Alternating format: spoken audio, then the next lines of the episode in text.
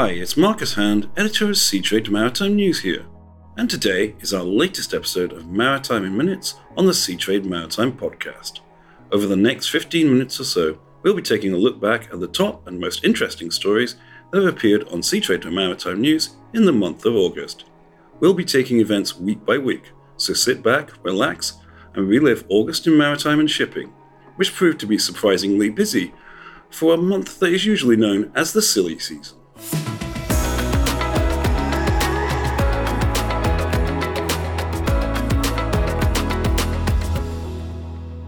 We started out August with our correspondent Nick Savvides taking a look at environmental rankings for both shippers and container lines, produced by Ship It Zero, a collective of US environmental pressure groups. Ratings were based on the group's three demands to end port pollution, abandon dirty ships, and put zero at the helm. Interestingly, while conventional wisdom has been that container lines are adopting alternative fuels due to pressure from their customers, it was the shippers who came out worst. Two shippers, Ashley Furniture and Living Spaces, actually scored 0 out of 100. In total, nearly 80% of the shippers surveyed were graded F, while only 40% of the container lines were graded F, although it must be said, neither grouping enjoyed particularly good results. The rankings achieved a rare event, that of uniting shippers and carriers against the rankings. The Global Shippers Forum described the scorecards as arbitrary, with the scales not disclosed, while the World Shipping Council noted carriers were already investing in renewable fuel capable ships, which it must be said is ahead of the availability of such fuels. Ship It Zero said the aim of such scorecards was to sound the alarm and urge companies to take bold action. When it comes to taking action on the environment, Maersk has been at the forefront on the container shipping side of the business, with its investment in methanol powered tonnage, which it aims to fuel with green methanol.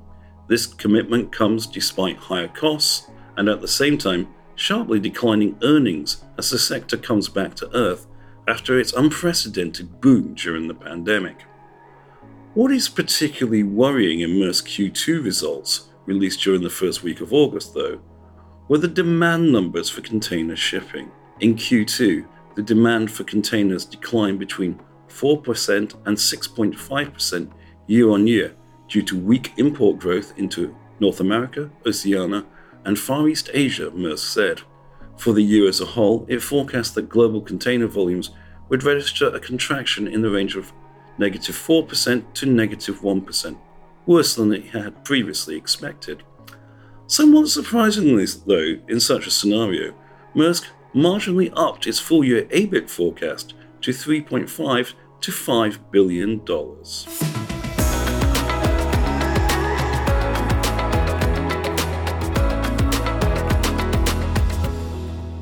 Moving into week 2 and the combination of drought, climate change, and a key waterway linking Asia to the east coast of the Americas, and you have a global news story. The ongoing water issues facing the Panama Canal could have featured in any week of this episode.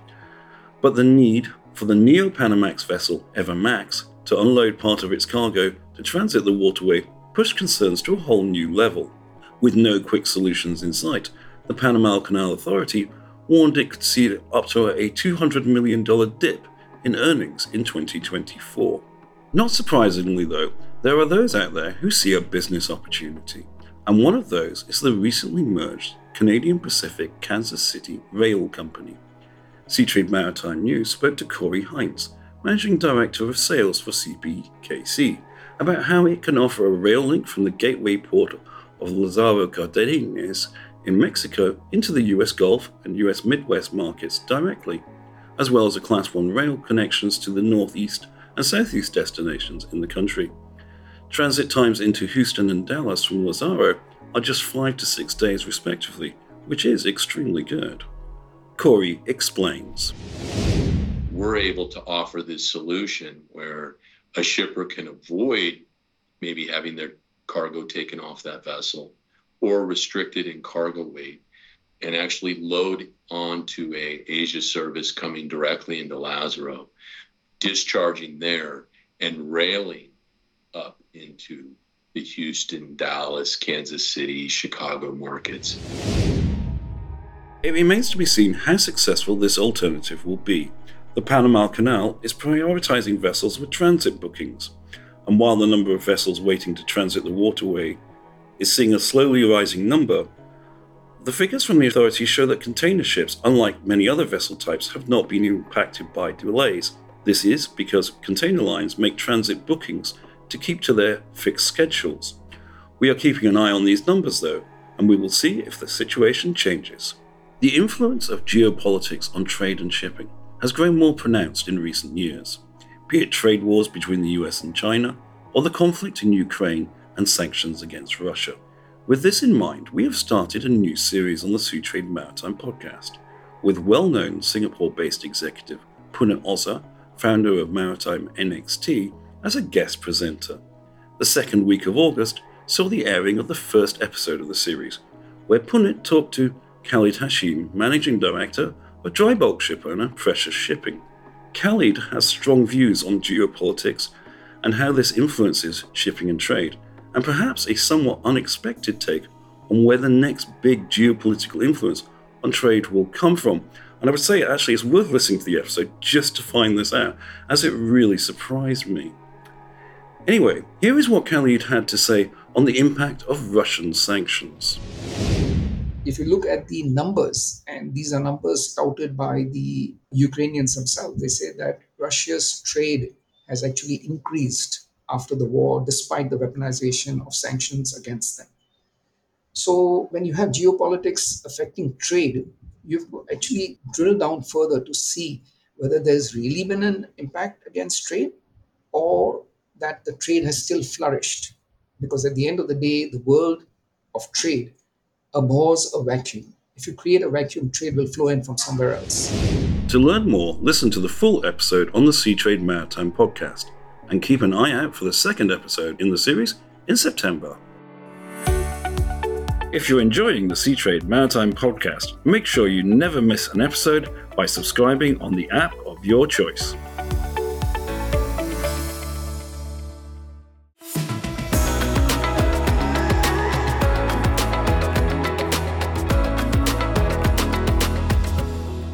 Moving into week three, and listeners, we are going to be staying somewhat with geopolitics and trade and its influence in shipping. When it comes to shipping and trade, China's build up as a ship owning nation has clearly been strategic in terms of controlling its shipping needs, with state owned giants such as COSCO Shipping Group. The steady build up of the country's shipping fleet across a variety of sectors now has seen China dethrone Greece from a 10 year reign as the world's largest ship owning nation according to the latest World Fleet Register released by Clarkson's research. As the world's largest cross trading nation, Greek shipowners overtook Japan in 2013, while China overtook Japan in 2018, according to the Clarkson's analysis. With China's global ship owning share now lagging behind its share of trade, further growth in its shipping fleet is to be expected. Creating a bit of a stir in the container shipping market in August was the appearance of CStar Line based out of Dubai, with a slew of services connecting Asia, Middle East, and Russia. As was noted by Khalid Hashim in the podcast on geopolitics, trade abhors a vacuum, and CStar Line is very much filling up a vacuum left by lines that quit serving Russia due to the invasion of Ukraine and sanctions. It was initially unclear if CStar Line was offering its own services or involved in slot share arrangements.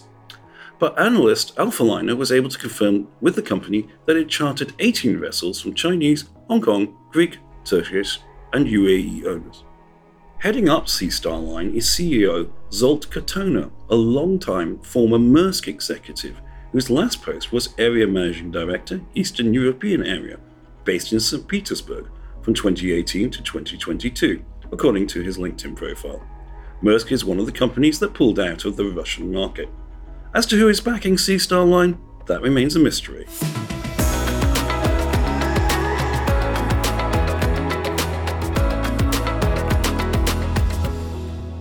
Moving into week four, and listeners, we are staying with container shipping and the sale of a 40% stake in South Korean container line HMM, which has attracted its first potential international buyer in the shape of Hapag Lloyd. While other major container lines have surely looked at the opportunity, Hapag Lloyd was the first to be publicly linked to making a bid, having appointed Goldman Sachs as advisors. The German line is reported to have joined three local bidders to make it to the second round of bidding. Hapag Lloyd has a history of expanding through acquisitions, which in the past has included CP Ships and UASC. One analyst Seatrade Maritime News spoke to commented, HMM is for sale. Why wouldn't they look at it?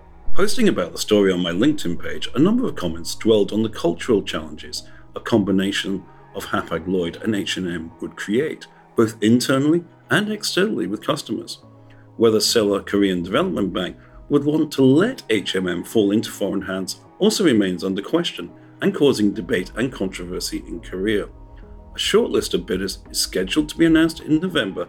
Check out seatrade-maritime.com for more updates on this story in the coming months. Staying in Asia, Singapore ship owner Pacific Carriers Limited, or PCL, is probably best described as publicity shy. Part of the Kuok Group, a sprawling business empire that includes commodities, properties, and hotels, PCL is celebrating its 50th anniversary this year. To tie in with this, CEO Ho Weng Yu hosted a small lunch gathering for journalists lifting the lid on the activities of the Singapore born and bred ship owner. PCL is best known for dry bulk shipping, a business it has been in for all of its 50 year history. And while a number of years back it was noted for its long term charters of Japanese owned tonnage, today has moved to being a more asset heavy ship owner. Around six years ago, the company ventured into the product tanker space and today operates a fleet of eight MR sized tankers, which the company sees as a preferred segment. PCL also has two new buildings yet to join its product tanker fleet and could order more in the future. Check out the full story on seatrade maritime.com, and the link to the story will also be in the show notes.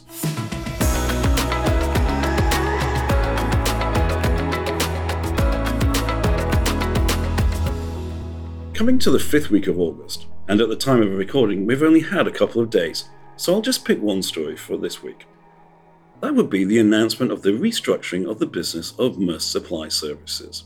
The offshore vessel owner is now privately owned by A.P. Moller Holdings, having been brought out from public listed A.P. Moller Maersk, which is focusing to become an integrator for container shipping and logistics.